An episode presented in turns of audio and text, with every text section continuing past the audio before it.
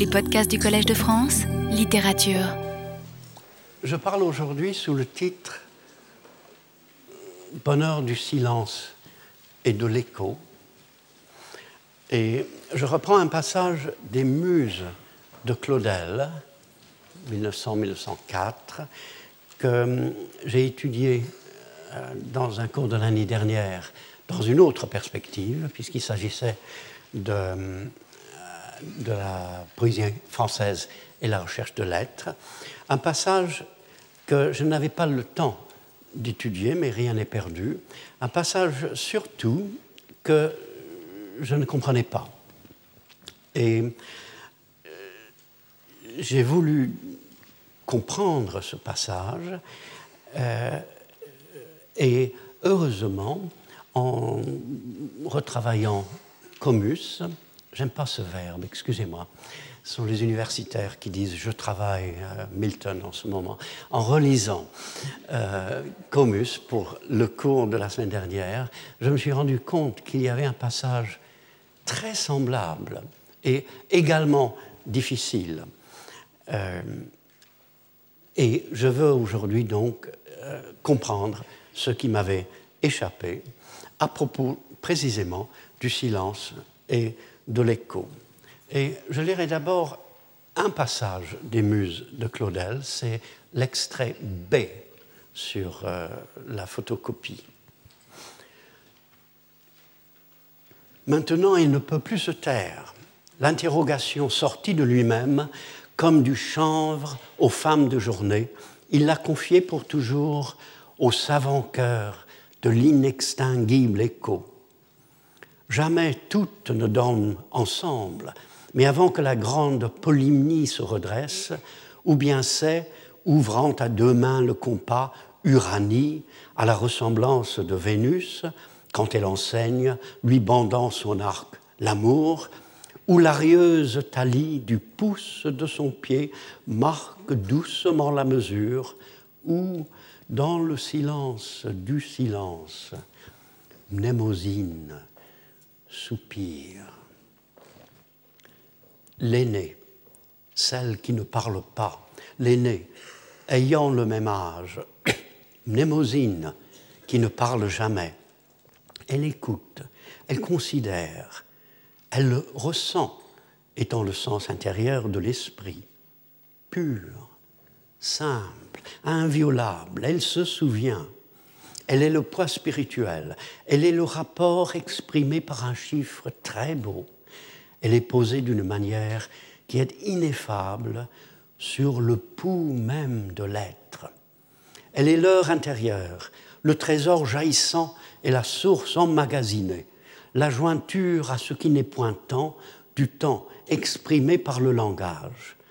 Elle ne parlera pas, elle est occupée à ne point parler, elle coïncide.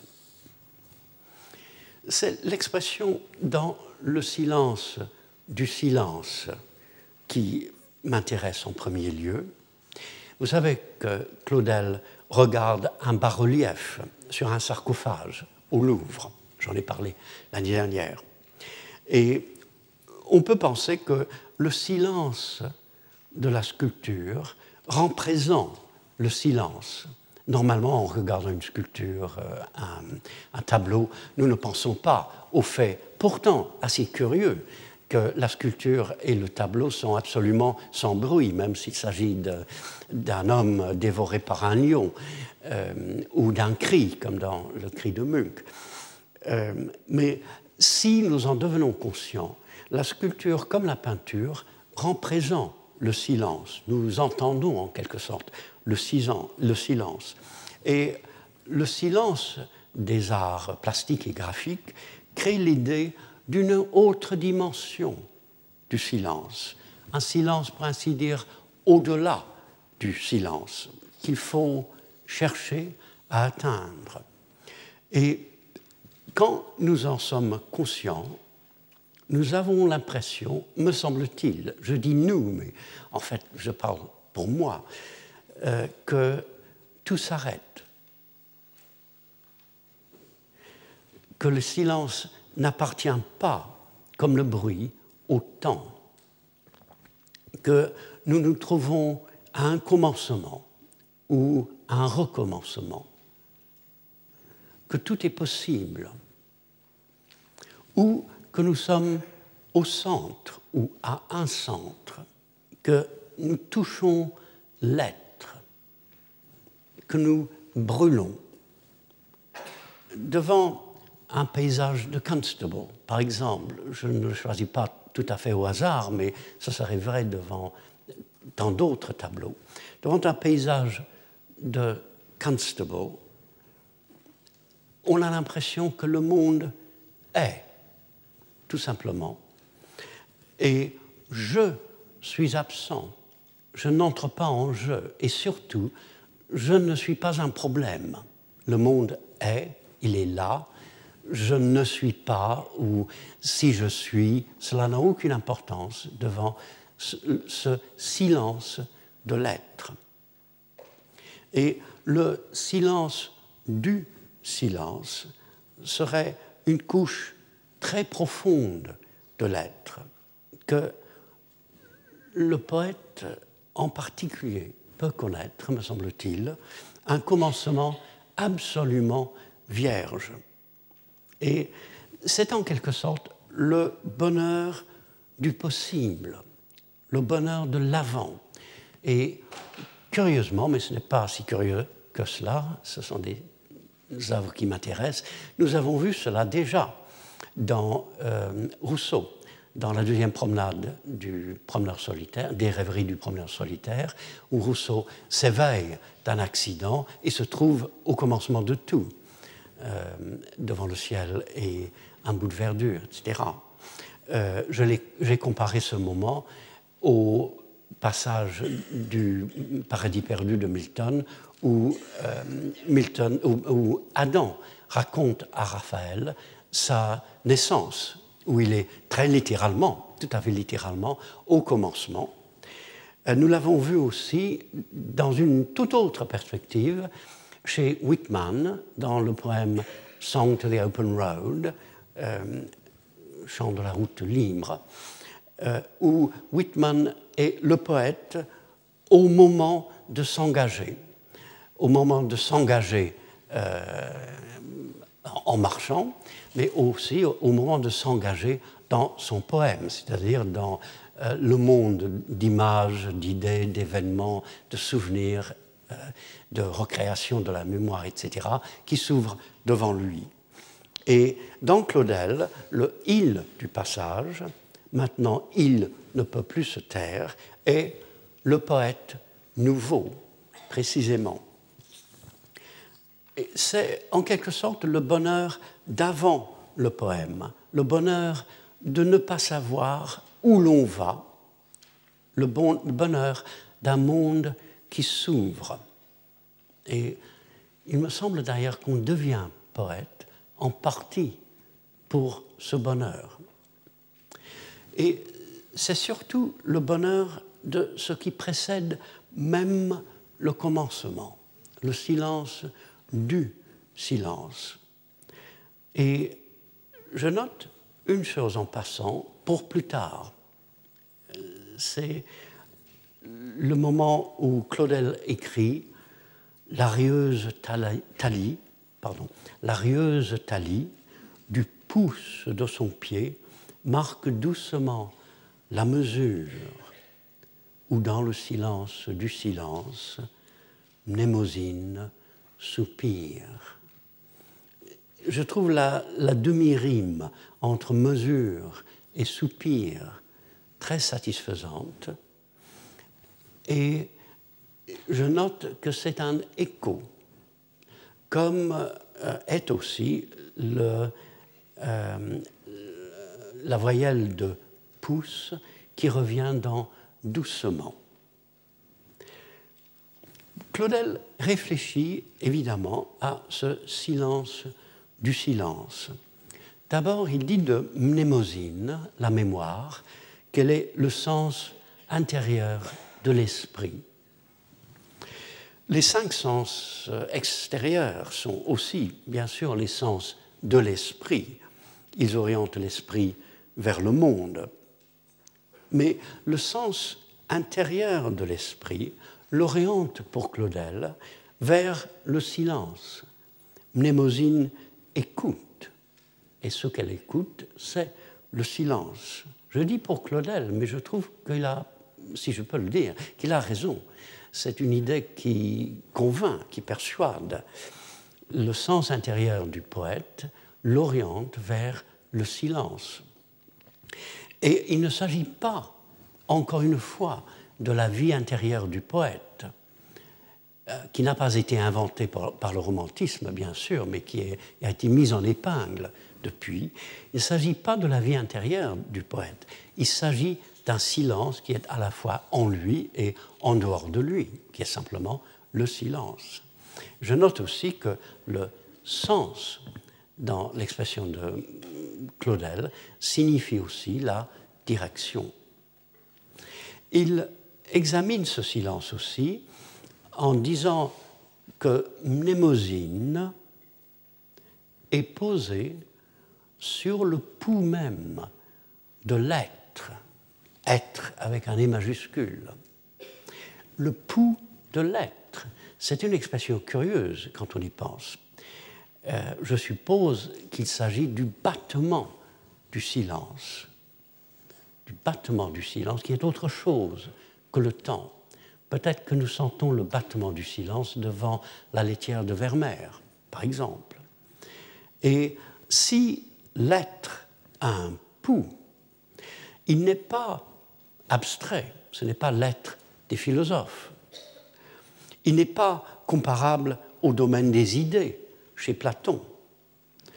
Cet être est comme un corps, un être vivant. Le silence du silence nous sort du monde sensible et il nous plonge dans le monde sensible. Il nous plonge vers le cœur du réel. Il approfondit le monde sensible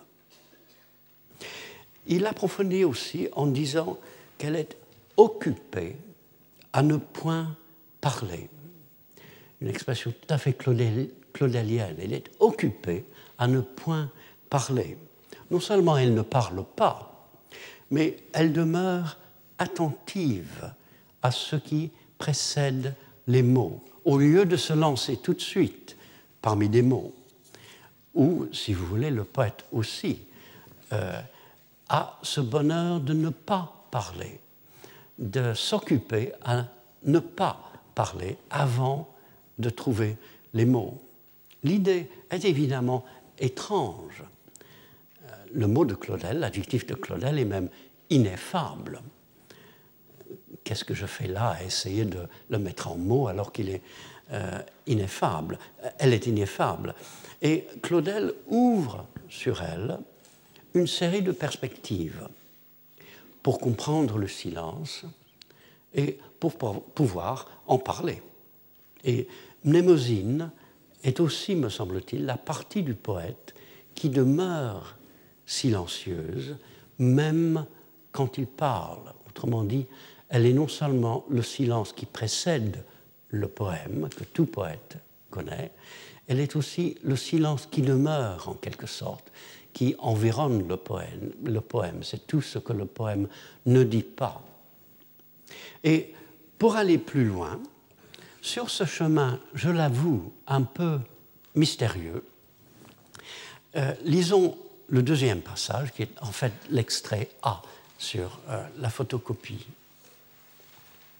Euterpe, à la large ceinture, la sainte flamine de l'esprit, levant la grande lyre insonore. Tu n'es point celle qui chante, tu es le chant même dans le moment qu'il s'élabore, l'activité de l'âme composée sur le son de sa propre parole, l'invention de la question merveilleuse, le clair dialogue avec le silence inépuisable. Ne quitte point mes mains, au lyre, aux sept cordes, pareil à un instrument de report et de comparaison, que je vois tout entre tes fils bien tendus, et la terre avec ses feux, et le ciel avec ses étoiles. Le merveilleux avec les poèmes français, c'est que je n'ai pas besoin de les traduire. Alors là, là, je mets beaucoup de temps à traduire Shakespeare et les autres, vous savez, quand je prépare les cours. Euh, la première expression qui m'attire, évidemment, vu le titre de ce cours, c'est le clair dialogue avec le silence inépuisable. Il dit que Mnémosine soupire dans le silence du silence et que Terpe est le dialogue avec le silence inépuisable. Inépuisable. Encore une fois, le silence n'est pas une, négation. Le silence est loin d'être l'absence simplement de, bruit. Et on pourrait peut-être faire intervenir Pascal. J'aimerais le faire parce que le fragment auquel vous avez sans doute déjà pensé me semble extrêmement profond et je ne sais pas si on l'a vraiment compris. Je suis sûr que je n'ai pas tout à fait compris moi-même. Le silence éternel de ces espaces infinis m'effraie. Je note d'abord que m'effraie, surtout au XVIIe siècle, signifie produit chez moi de l'effroi, non pas de la terreur euh, ordinaire, mais de l'effroi, c'est-à-dire une crainte religieuse devant ce qui excède la personne, le moi, ce qui dépasse, ce qui transcende euh, l'être de la personne. Et je note aussi le silence éternel qui semble inviter à la contemplation, à côté du silence inépuisable de Claudel, qui invite évidemment à l'action. Dans les deux cas, il me semble que les deux poètes, si on peut appeler Pascal un poète, ici Pascal n'était pas poète, je me demande qui l'était, les deux poètes se trouvent devant un silence qui les arrête, qui les attire, qui les intrigue, euh, qui leur dit à quel point ils sont petits et qui leur parle aussi d'une immensité à contempler, à révérer peut-être et euh, où il faut aussi puiser.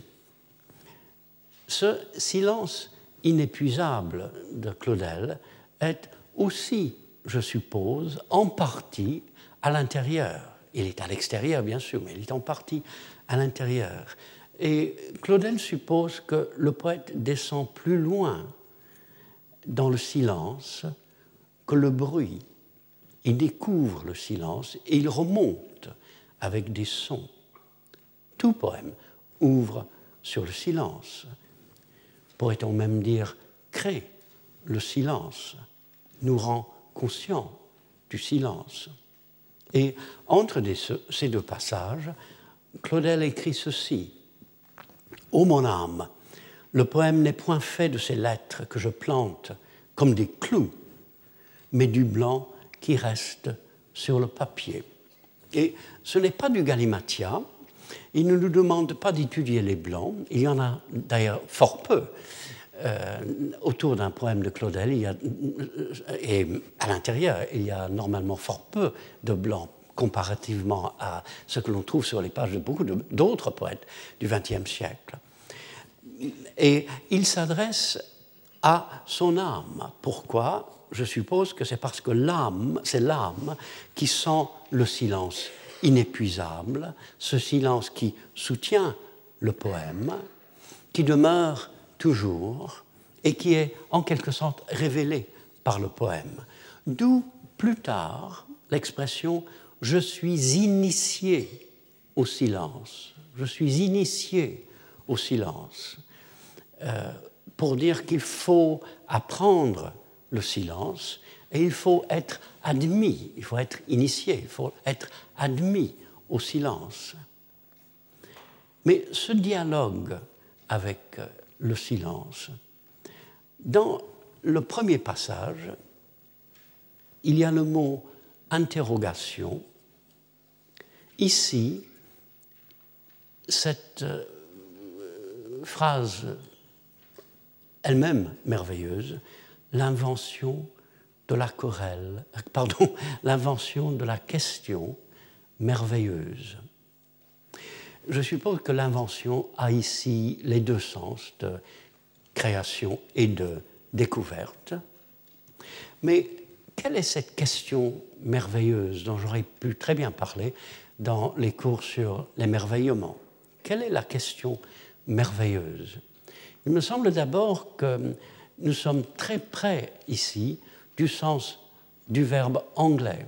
J'ai parlé l'année dernière du fait qu'en anglais, I wonder peut signifier en même temps je m'émerveille et je me demande, même dans des situations tout à fait prosaïques, je me demande s'il pleut maintenant.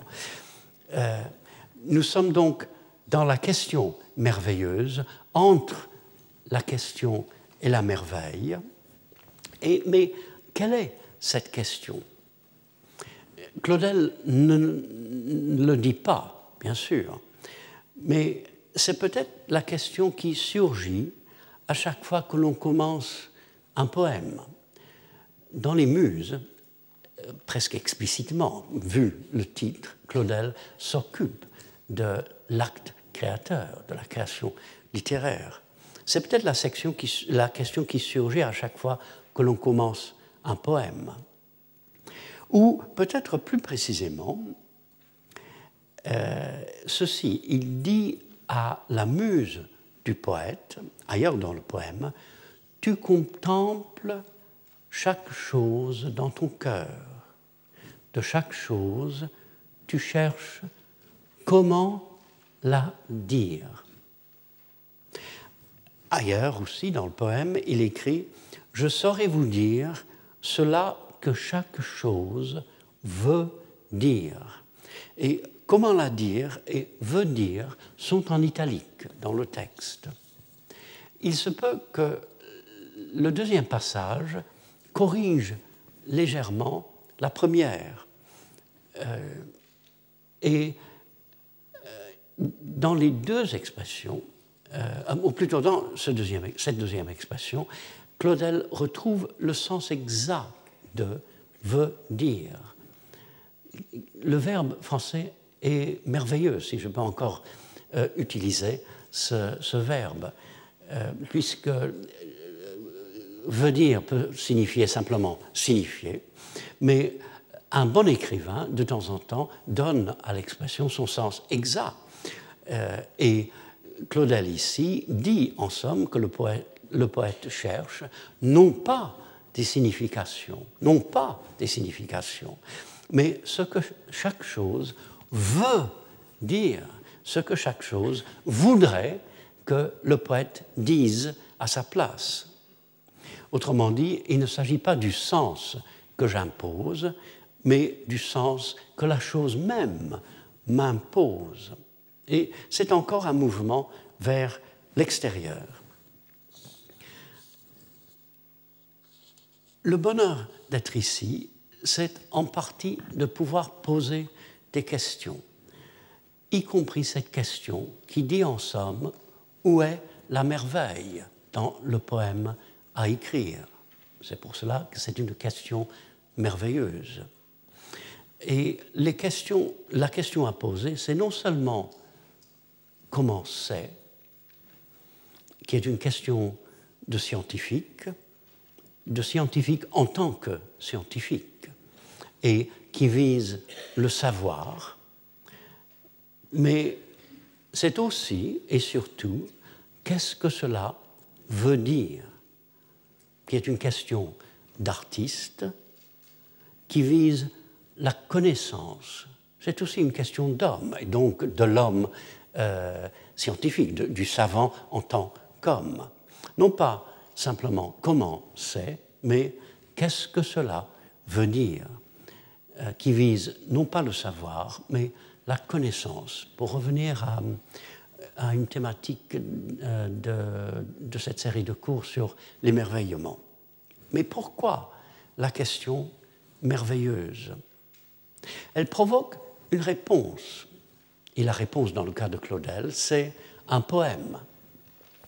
Elle donne sur la merveille, sur le vouloir dire du réel.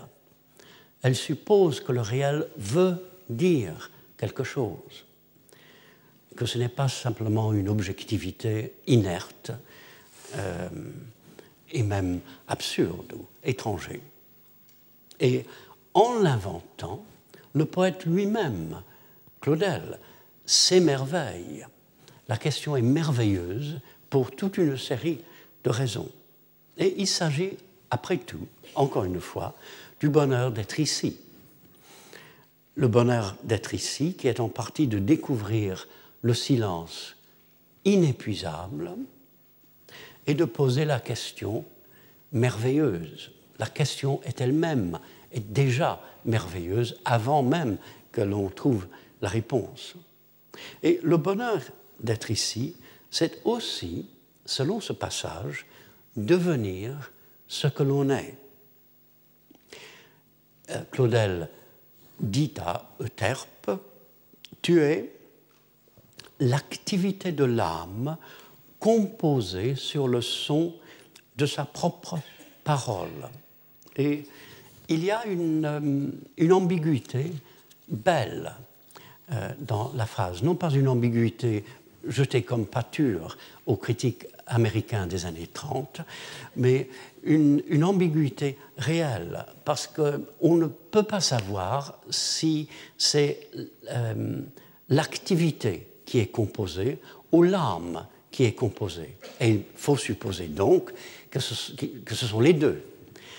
Et c'est l'âme composée sur le son de sa propre parole qui est le sens de loin le plus intéressant. Le poète compose son poème, c'est ce que dirait tout le monde.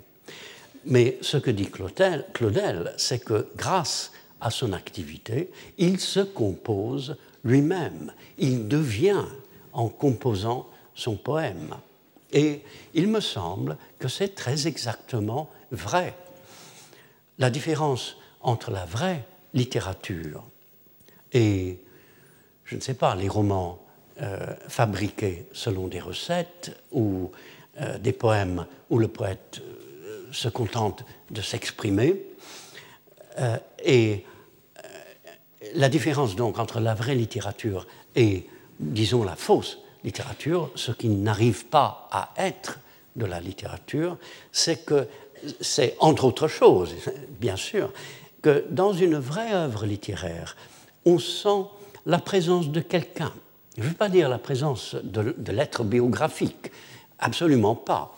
On, sent la présence de quelqu'un qui, euh, qui se cherche, qui se compose et qui change au cours de l'œuvre.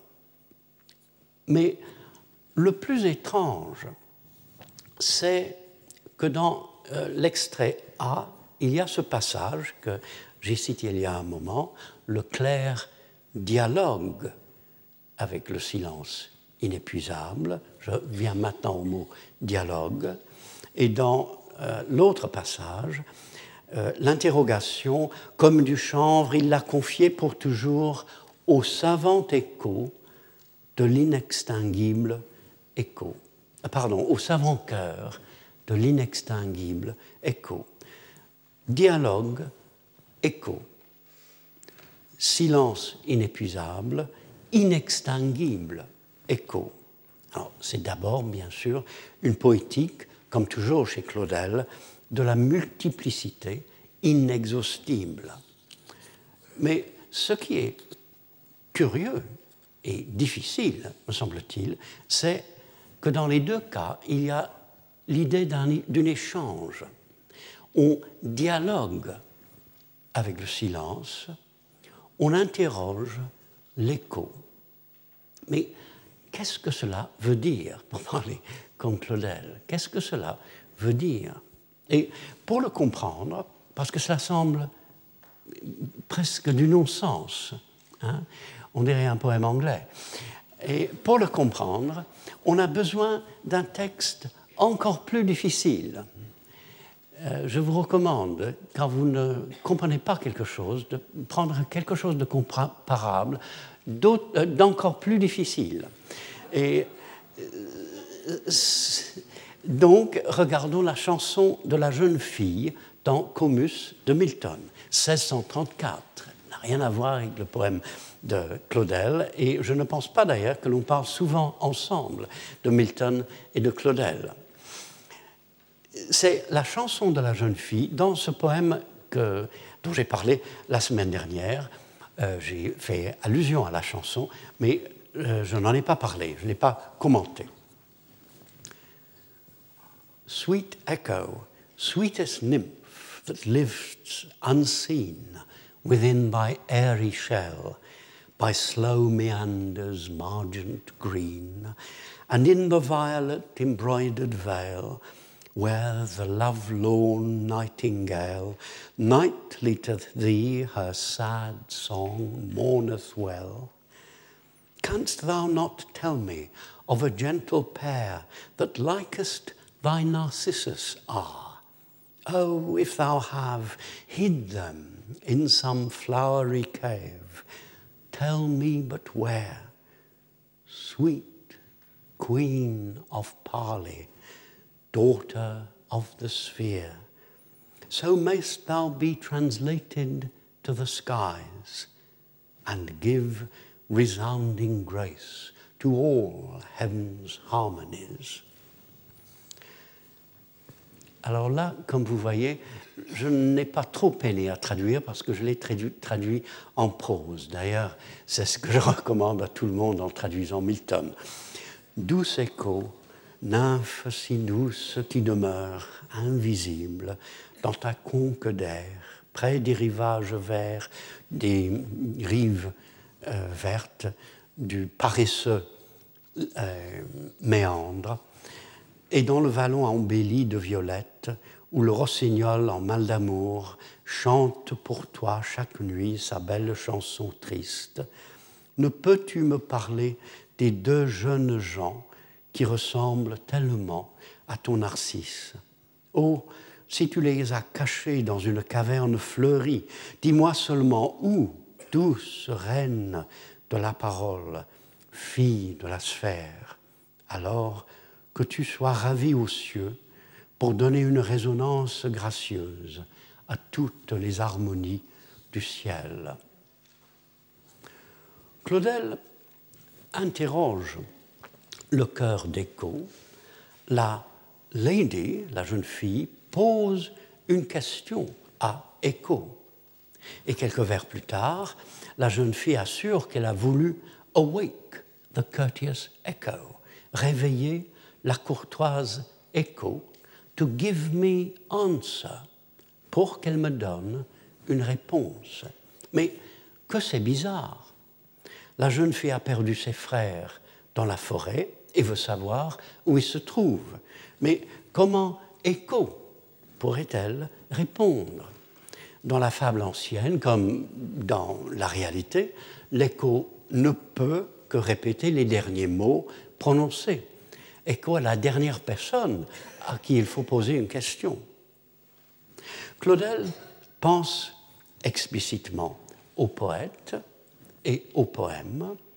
Milton aussi, me semble-t-il, réfléchit à l'acte poétique et c'est par là que nous pouvons essayer de comprendre cette espèce d'énigme. Si nous nous attendons de la part d'écho non pas à un écho de notre propre voix, mais à une réponse. Cela signifie, me semble-t-il, que quand le poète ou n'importe qui pose une question merveilleuse au silence, à l'écho, ce qui revient vers lui, ce ne sont pas simplement ses propres mots, et en effet, on commence à parler, à trouver des mots, à écrire un poème, un bout de poème, quelques mots, et on entend d'autres mots, des mots inattendus, des mots qui sont un peu à côté de ce qu'on avait l'intention de dire, mais qui se révèle peu à peu, comme je l'ai déjà dit dans d'autres cours, précisément les mots que, après coup, euh, on, se rend compte, euh, dont, après coup, on se rend compte qu'on avait besoin. Et Milton réfléchit sur cet écho merveilleux. Un écho qui, ou une écho, puisqu'il s'agit de la, de la nymphe, that lives unseen, qui demeure invisible, ou plus précisément inaperçu, non vu. Vous vous rappelez que dans Il Penseroso, il s'agit de The Unseen Genius of the Wood, le génie invisible ou inaperçu du bois, qui respire la douce musique au moment où le poète se réveille. Le poème ou la musique viennent de ce qui n'est pas vu. Ou le rossignol dans Le paradis perdu, qui chante Darkling dans l'obscurité, in shadiest covered, hid, caché dans le plus épais couvert. Le chant euh, le plus musical de tous les oiseaux euh, est possible pour Milton précisément parce que le rossignol se cache. Cette musique sort du non vu. Et l'inaperçu souligne après tout le fait que l'on entend, que l'on découvre un monde sonore. Echo est une nymphe particulièrement douce, dit la chanson, parce que nous ne la voyons pas. Et le chant du rossignol est particulièrement beau parce que nous ne le voyons pas. Et le poète s'aventure non pas parmi des mots, mais parmi des paroles, parmi des mots dits, comme je l'ai dit tout à l'heure dans l'autre cours. Et the unseen, le non vu, est à la fois parfaitement, explicable. Le rossignol chante, il est là, quelque part dans les feuillages, euh, et en même temps, curieusement, mystérieux. En même temps, sans qu'on ait besoin de faire intervenir l'invisible dans le sens un peu lumineux et vraiment mystérieux euh, du mot. Le vu, le visible, est néanmoins aussi présent dans cette chanson. Echo habite près du Margent Green du méandre, près de ces rives vertes ou verdoyantes. Et la couleur visible rime avec l'inaperçu, green avec unseen. Elle habite aussi dans un vallon violet embroidered, littéralement brodé de violette.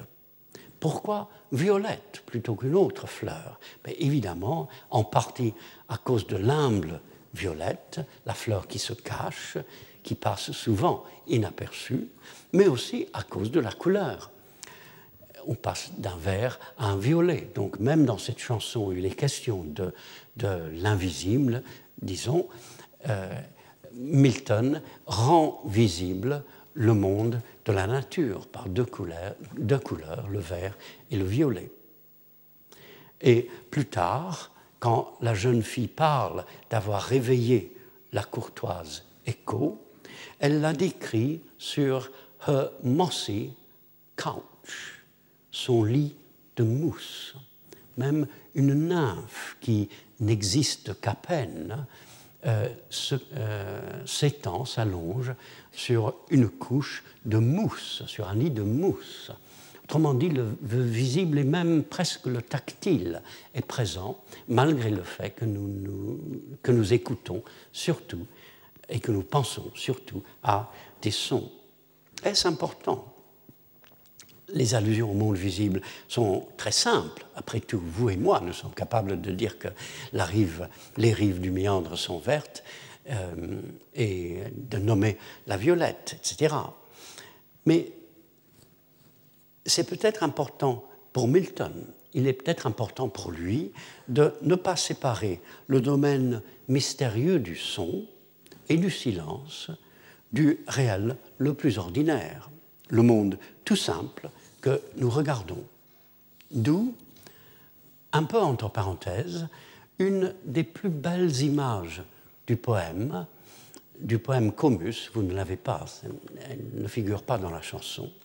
Comus entend la chanson de la jeune fille, en est ravi, comme je l'ai dit dans le cours sur Comus, et il dit ceci, que les notes de sa chanson se répandent dans la voûte de la nuit et en lissant le plumage de corbeau de l'obscurité, le font sourire.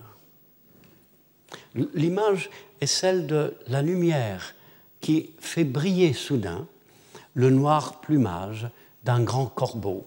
Il est dommage que le mot raven n'existe pas en français. Ce n'est pas un corbeau, c'est un grand corbeau. Le raven de Poe également. C'est l'image d'une lumière qui euh, gicle sur le noir plumage d'un oiseau, et un peu comme un sourire. Et c'est l'image aussi, me semble-t-il, de la lune qui fait briller soudain un nuage. Euh, et les sons de la musique renouvellent par cette image le visible, donnent l'impression que tout d'un coup, même au cœur des ténèbres, au sein de l'obscurité de l'univers, il y a un sourire. Et devant la beauté de la musique et de la voix, même les ténèbres sourient. Pour Comus, pour revenir à ce que je disais de ce personnage extrêmement intéressant, très, très poétique, même un poète, euh, et en même temps complètement euh, perdu. Milton euh, parle aussi de, de l'écho comme d'écho plutôt comme sweet queen of parley, douce reine de la parole ou plus précisément douce reine du parler. Le poète n'est pas le maître de la parole selon Milton. C'est écho qui est la maîtresse du parler encore une fois, une présence féminine pour parler de la source, de l'origine de la poésie, encore une muse, au fond. Et elle est le point de rencontre des mots du poète et des mots qu'il ne pensait pas dire, mais qu'il dit quand même dans le poème. Écrire un poème, ce n'est pas s'exprimer, ce n'est pas même ce n'est même pas dire quelque chose, bien que tout poète s'exprime d'une certaine façon et que tout poème, s'il est intéressant, dise quelque chose. Écrire un poème, ce n'est pas s'exprimer ou dire quelque chose, euh, d'après Milton, et est-ce que je peux dire que je pense qu'il a raison, euh, c'est d'après ce passage curieux j'allais dire, bizarre à propos de parler à Écho pour qu'elle réponde autre chose que ce que l'on a dit, c'est chercher ce qui est, le nommer et se mettre en contact avec lui. C'est chercher ce qui est, le nommer et se mettre en contact avec lui. Et Milton le fait dans ce poème avec cette très belle image du sourire de la lumière sur le plumage de l'obscurité. Et Milton réfléchit là-dessus dans un poème où il dit aussi que la poésie ravit l'être, j'en ai parlé la semaine dernière, et recrée le monde comme la musique et la poésie d'Orphée. Autrement dit, dans un poème où l'idée de la poésie est extrêmement ambitieuse. Mais en même temps, euh, au cœur de toute cette ambition, il, dit aussi que, euh, ou il suppose, il laisse supposer aussi que l'essentiel est en même temps de donner des images toutes simples du visible, du monde ordinaire. Il reconnaît, autrement dit, ou il veut que la poésie reconnaisse la primauté du réel. Mais ensuite, pourquoi est-ce qu'il y a tant d'écho interne dans ces quelques vers, les vers de la chanson? Il y a les rimes, bien sûr, mais il y a aussi sweet echo, sweetest nymph that lives unseen. Il y a meanders margent, violet veil love, nightingale nightly. Presque un jeu de mots. Nightingale, c'est. Dans le mot nightingale, il y a effectivement le mot nuit. Uh, well, tell. Encore une fois, vers 240, Sweet Queen. Pourquoi? En général, ces, échos, parce qu'il s'agit évidemment de cela, euh, sont là pour le plaisir de l'oreille, euh, pour créer la musique de la parole. Euh, la consonance du poème, de n'importe quel poème, est le signe, la suggestion, l'intuition de la consonance du tout. Dès que l'on voit bien, et à nouveau, ça c'est généralement euh, la raison pour ces échos internes à l'intérieur d'un poème. Mais ici, on peut ajouter que l'on entend de vrais échos, un peu comme la question et la réponse. Sweet Queen, meanders margent. On entend de vrais échos qui figurent le rapport entre le poète et le poème. Le poète commence à parler et le poème lui répond. Je pense que c'est ça que Claudel voulait dire et que Milton veut dire. On commence à parler et c'est le poème qui répond, non pas de façon mystérieuse ou euh, euh, vatique, bien que cela puisse arriver, bien sûr. Un poète, il y a des poètes vraiment inspirés qui trouvent comme ça des mots, mais dans le sens simplement que les mots que l'on dit suggèrent d'autres mots, euh, touchent quelque chose dans la mémoire qui euh, propulse vers la conscience, euh, la conscience, des mots, des souvenirs, des, des images, etc., que le poète accueille. Autrement dit, la mémoire est déjà une sorte de chambre de réverbération et où, l'on entend l'écho, non pas des mots que l'on dit, mais d'autres choses. Euh, le poème devient une chambre de réverbération et Echo habite une série de chambres de réverbération. Son airy shell, sa conque d'air, euh, la flowery cave où elle aurait pu cacher les deux jeunes, sa caverne fleurie. Elle est daughter of the sphere, fille de la sphère. Euh, je suppose que sphère, ici, c'est la voûte ou le dôme de l'univers vu d'ici.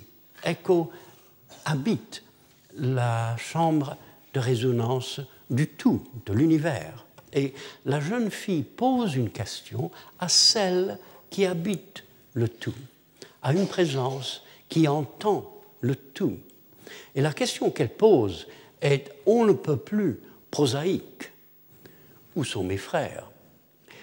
La beauté n'est pas dans la question, mais dans, ce n'est pas une question merveilleuse, si vous voulez, mais dans le fait de la poser à l'univers conçu lui-même comme une immense chambre de résonance.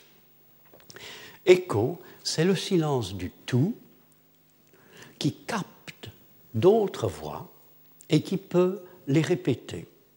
Elle ne répète pas notre voix ou la voix du poète, elle répète pour nous, pour le poète, la voix du tout.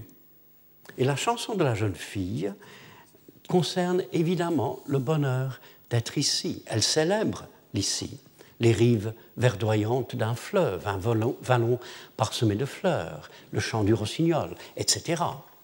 Et elle donne sur l'inaperçu, sur le silence résonnant du tout, sur l'intuition d'une présence autre qui pourrait répondre. Et je note que pour Milton, comme pour Claudel, la poésie n'est faite ni d'idées, ni de mots, mais de paroles, qui commencent comme un souffle et qui résonnent dans l'oreille. Le poète voit comme le peintre, le poète entend comme le musicien, mais plus précisément, il entend ce qu'il voit. Et ce qu'il voit devient parole. Et cela est figuré, je crois, dans une image de Claudel, ailleurs dans les Muses. Que mon vers ne soit rien d'esclave, mais tel que l'aigle marin qui s'est jeté sur un grand poisson, et l'on ne voit rien qu'un éclatant tourbillon d'ailes et l'éclaboussement de l'écume. C'est une description magnifique des versets de Claudel, euh, tel que l'aigle marin euh, qui s'est jeté sur un grand poisson. La violence de la, poésie de, euh, de Claudel. Et l'on ne voit rien qu'un éclatant tourbillon d'ailes et l'éclaboussement de l'écume. un éclatant tourbillon dit parfaitement ce que je viens de dire, parce que éclatant est à la fois visuel et audible, brillant et bruyant, un peu comme les peaux, les peaux rouges criards du bateau ivre de Rimbaud que euh, Claudel aimait. Et si on voit mieux, d'après cette euh, définition de la poésie, on entrevoit. Pardon, j'allais faire, laisser tomber un passage parce que je vois que le temps euh, passe, mais je n'ai pas envie de le laisser euh, tomber. Euh, j'allais parler de, j'allais émettre une dernière, dernière, pensée sur le silence et l'ici. Dans l'art poétique de Claudel, dans la section connaissance du temps, il dit Ouvrez les yeux. Le monde est encore intact. Il est vierge comme au premier jour, frais comme le lait. Valérie, dans les cahiers, dans une sorte de poème en prose qui s'appelle Ciel, dit Mirari, ouvrir de grands yeux. Mirari, c'est l'infinitif latin, s'émerveiller. Et dans un dans un autre poème en prose, si on peut le dire, qui s'appelle précisément La merveille, il dit Voir la merveille. Ouvrez les yeux, dit Claudel, ouvrir de grands yeux, euh, voir, dit euh, Valérie. Et c'est ce monde intact et vierge de Claudel qui m'intéresse. Euh, il ne dit évidemment pas que quand on voit le monde comme ça, tout est pour le mieux dans le meilleur du monde possible. C'est un peu comme chez Blake. Chez Blake, qui dit que si seulement on pouvait voir comme il faut, et d'ailleurs si on voyait mieux, on entreverrait, on l'intact du monde, euh, ou ce qui est pour Blake l'innocence, si on lave euh, le moyen de la perception, si on se lave les yeux spirituellement, moralement, intellectuellement, dit Blake, on voit ou on entrevoit l'intact du monde, c'est-à-dire l'innocence. Comme si on écoute mieux, pourrait on ajouter, on entend le silence. Et le bonheur d'être ici, c'est en partie sentir ce monde vierge, ce monde du commencement ou du recommencement, du recommencement. Non pas en voyageant loin du réel, mais en ouvrant les yeux en ouvrant les oreilles, les yeux et les oreilles du corps et de l'esprit. Bon, je vous ai un peu retenu. La semaine prochaine, je parlerai d'un poème hébraïque, en traduction française bien sûr, Le chant des enfants. Merci de votre attention. Retrouvez tous les podcasts du Collège de France sur www.collège-de-france.fr.